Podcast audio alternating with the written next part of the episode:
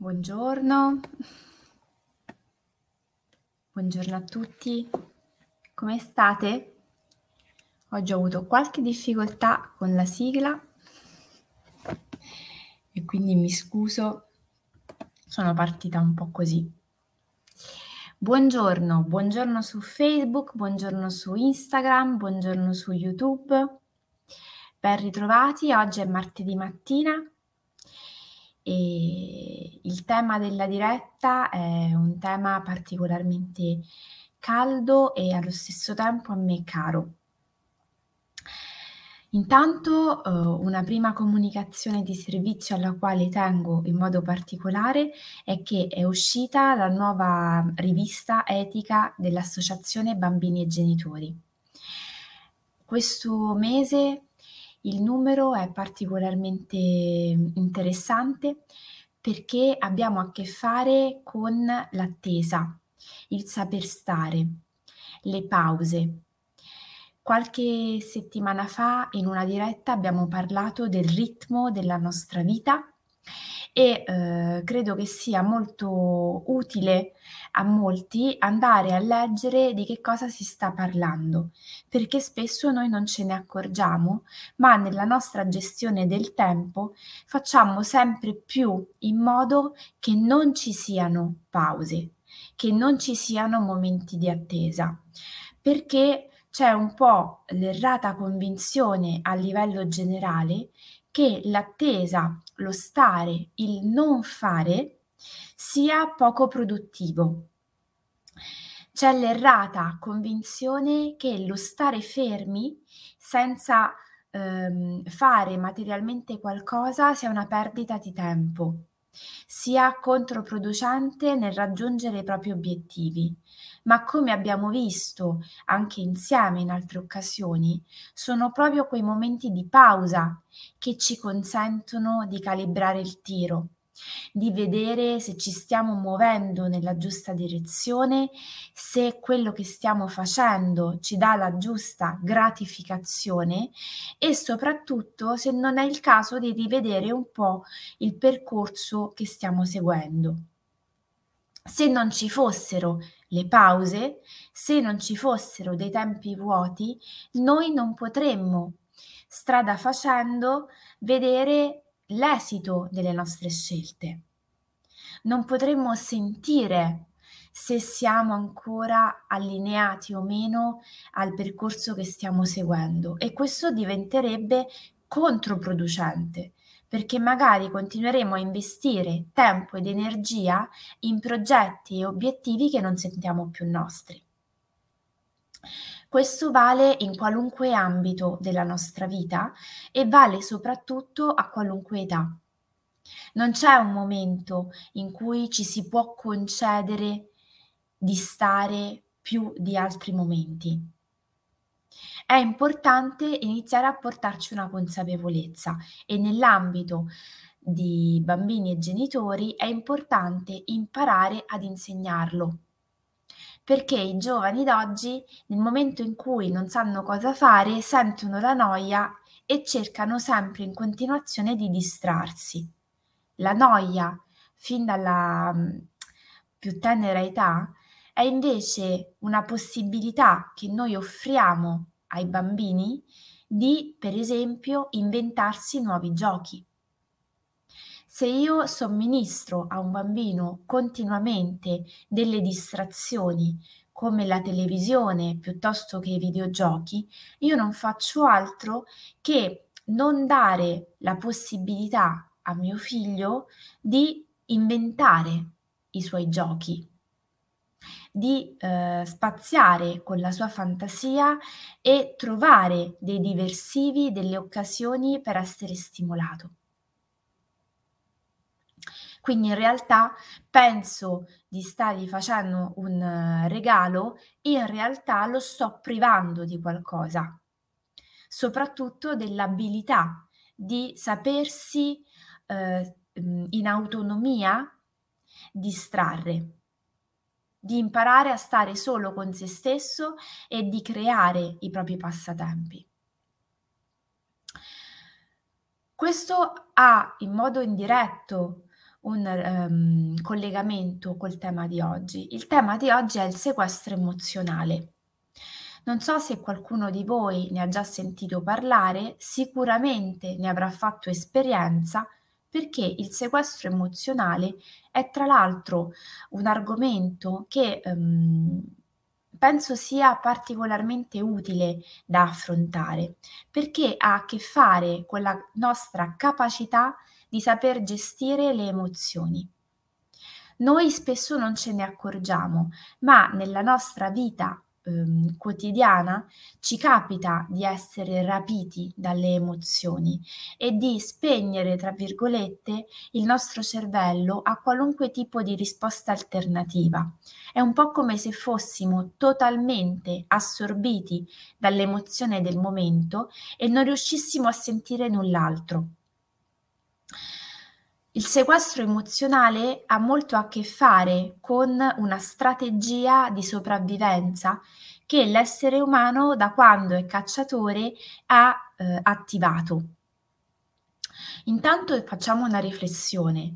L'evoluzione della specie in modo molto ampio, ha un tempo diverso rispetto all'evoluzione che ha la tecnologia e la nostra vita.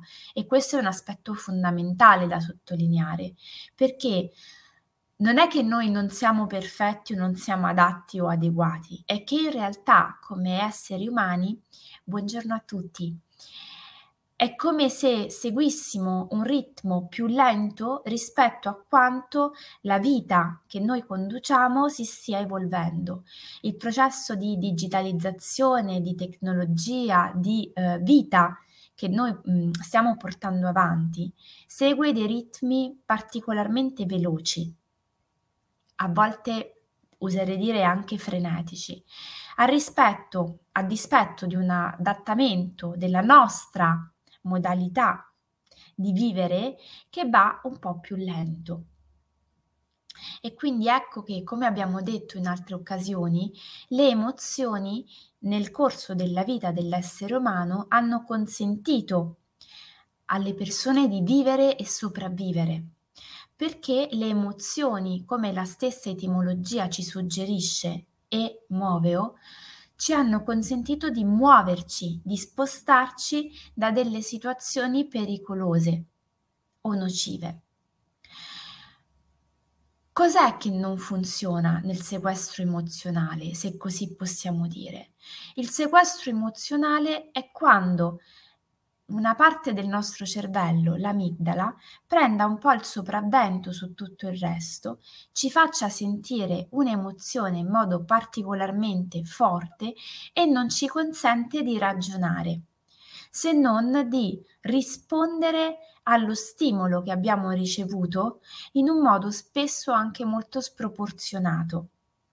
Avvertiamo un pericolo avvertiamo qualcosa che potrebbe nuocerci e noi rispondiamo di getto. Il sequestro emozionale non ha solo a che fare con il pericolo, ha a che fare anche con il piacere, con quelle situazioni che ci rapiscono anche dal punto di vista positivo, ma che non sono meno pericolose di quelle negative, perché infatti qual è la buccia di banana?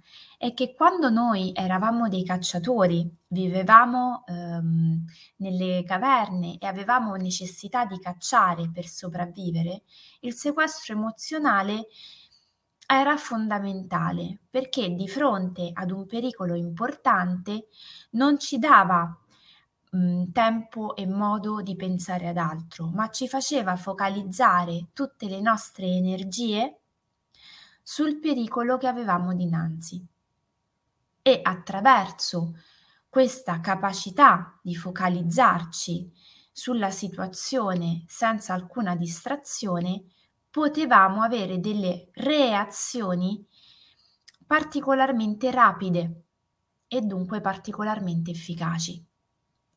Oggi che tutto questo non è più necessario e abbiamo nella nostra quotidianità, quantomeno in questa parte del mondo, più tempo per rispondere agli stimoli che ci arrivano, ecco che il sequestro emozionale diventa un rischio perché ci spegne la possibilità di dare delle risposte adeguate allo stimolo e alla situazione, di valutare il contesto e dunque accade che in alcuni momenti, piuttosto che esserci di aiuto e supportarci nel momento del bisogno, ci finisce di mettere in una situazione di difficoltà.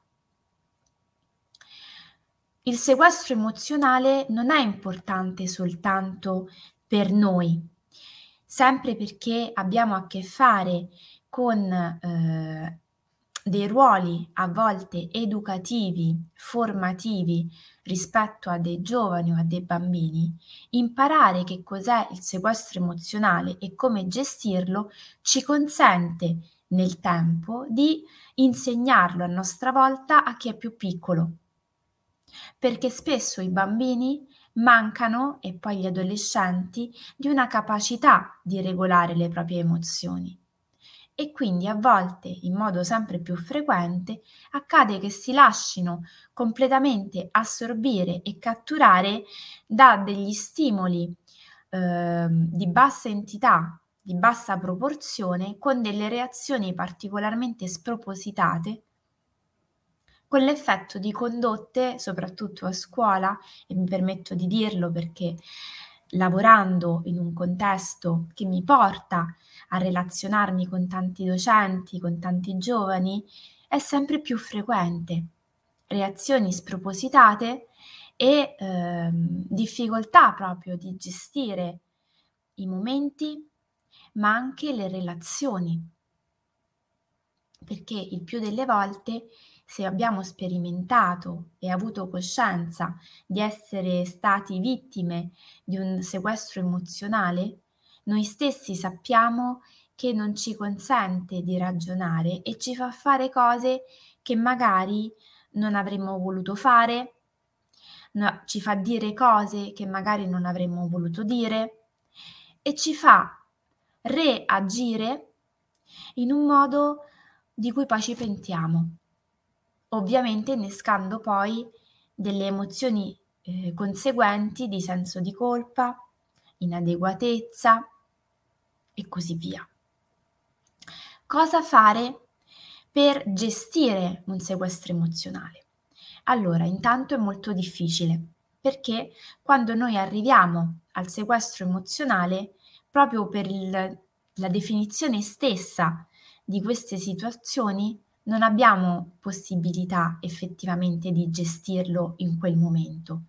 Se siamo così bravi da rendercene conto, una strategia può essere quella di portare l'attenzione sul respiro e cercare di distrarci, di eh, introdurre degli stimoli nuovi che ci spostino da quel momento in cui ci sembra di non avere nessun altro tipo di eh, interesse se non verso quella persona, quella situazione, quel contesto. Lavorare sul sequestro emozionale ha più senso in un'ottica preventiva. Che significa? Che per lavorare su una nostra buona capacità di gestire le emozioni dobbiamo lavorare in modo costante sulla nostra capacità di riconoscere le emozioni, di stare a contatto con esse e di imparare a comprendere quando il loro volume è un po' troppo alto e magari è sproporzionato rispetto alla situazione. Non ci si improvvisa, ci si allena e soprattutto lo si insegna ai più piccoli, perché spesso uno dei primi eh, effetti della mancanza di eh, gestione delle emozioni è proprio il non avere coscienza delle emozioni che si provano. Io non riconosco, riconosco quello che sento e quindi non so dare un nome, non so chiamarlo, non so esprimere e raccontare come mi sento né tantomeno riesco a eh, spiegare come poi mi comporto. Se non lo abbiamo mai fatto, può essere un'ottima occasione per iniziare a parlare con i nostri bambini e questo lo dico soprattutto per tutti i genitori dell'associazione Bambini e Genitori, a proposito delle emozioni che si provano. E tutto può essere un'ottima occasione per ehm, introdurre l'argomento, dall'ascoltare il telegiornale, dal leggere un articolo, dal vedere un film insieme. Quali emozioni ti suscita questa situazione? Queste immagini, che emozioni ti provocano? Ed ovviamente questo tipo di lavoro lo si può fare anche su di noi, perché um, tante volte non ce ne rendiamo conto, ma viviamo in una modalità un po' anestetica, anestetizzata, dove non sentiamo quello che proviamo. E invece noi giornalmente, quotidianamente facciamo cose che ci provocano delle emozioni e che ci fanno anche vivere il nostro quotidiano apparentemente nello stesso modo, ma profondamente in modo molto diverso. Anche quando mh, mm, ci sembra che le nostre giornate siano tutte uguali dal punto di vista della routine e delle, della loro scansione, in realtà il nostro modo di vivere le giornate può essere totalmente diverso e io posso coltivare a mano a mano una coscienza di come io sto nelle diverse situazioni, di come io vivo in modo diverso le mie giornate. Una um, piccola azione quotidiana per oggi, tanto per aver chiaro di che cosa stiamo parlando, potrebbe essere proprio quella di prendersi un tempo e scrivere sul nostro quaderno di viaggio un episodio in cui abbiamo avvertito chiaramente di essere stati vittime di un sequestro emozionale. Che cosa è successo? Cosa ricordiamo? Qual era lo stimolo? Che risposta abbiamo avuto? E come al solito, nel momento in cui io lo scrivo nero su bianco e non devo fare un trattato, diciamo che 15-20 righe al massimo sono sufficienti. Lo faccio nel momento in cui me lo sento con un atteggiamento non giudicante nei miei riguardi, ma con l'atteggiamento di chi vuole capire che cosa è accaduto, come funzioniamo e con lo spirito di prendere un impegno per migliorare la propria gestione emotiva. E vediamo un po' che cosa succede. Come al solito vi aspetto domani mattina alle 7. Come avete potuto leggere su Facebook dall'inizio di questa diretta, mi fa molto piacere eh, rinnovare a tutte le persone abruzzesi o che vivono qui vicino l'invito per martedì 6 alle ore 20.30 presso i Giardini del Tè, che è un locale al centro di Pescara, dove per l'appunto martedì guiderò una, un incontro teorico esperienziale con Cecilia Guidi, che è una maestra del tè, molto interessante a proposito del cibo, della tavola con due ospiti di eccellenza che saranno Afrodite e Dioniso, due archetipi che avete sicuramente sentito eh, nel corso delle dirette, per ehm, lavorare sulla sensorialità, sul nostro rapporto con il cibo e con la tavola, ma anche sul senso di gratitudine e di rinnovamento che è bene iniziare a, sentire e a coltivare dentro di noi in vista del Natale e del nuovo anno che sta per arrivare. Quindi passate parola, ci sono le locandine sui miei profili Facebook, Instagram, LinkedIn, trovate sul mio sito eh, maggiori informazioni, quindi insomma avete modo di poter eh, sapere di più e soprattutto di contattarmi se avete delle domande o delle mh, informazioni da chiedermi. Grazie, grazie Angela per il tuo feedback. E vi mando un grosso abbraccio e vi auguro una buonissima giornata. A domani.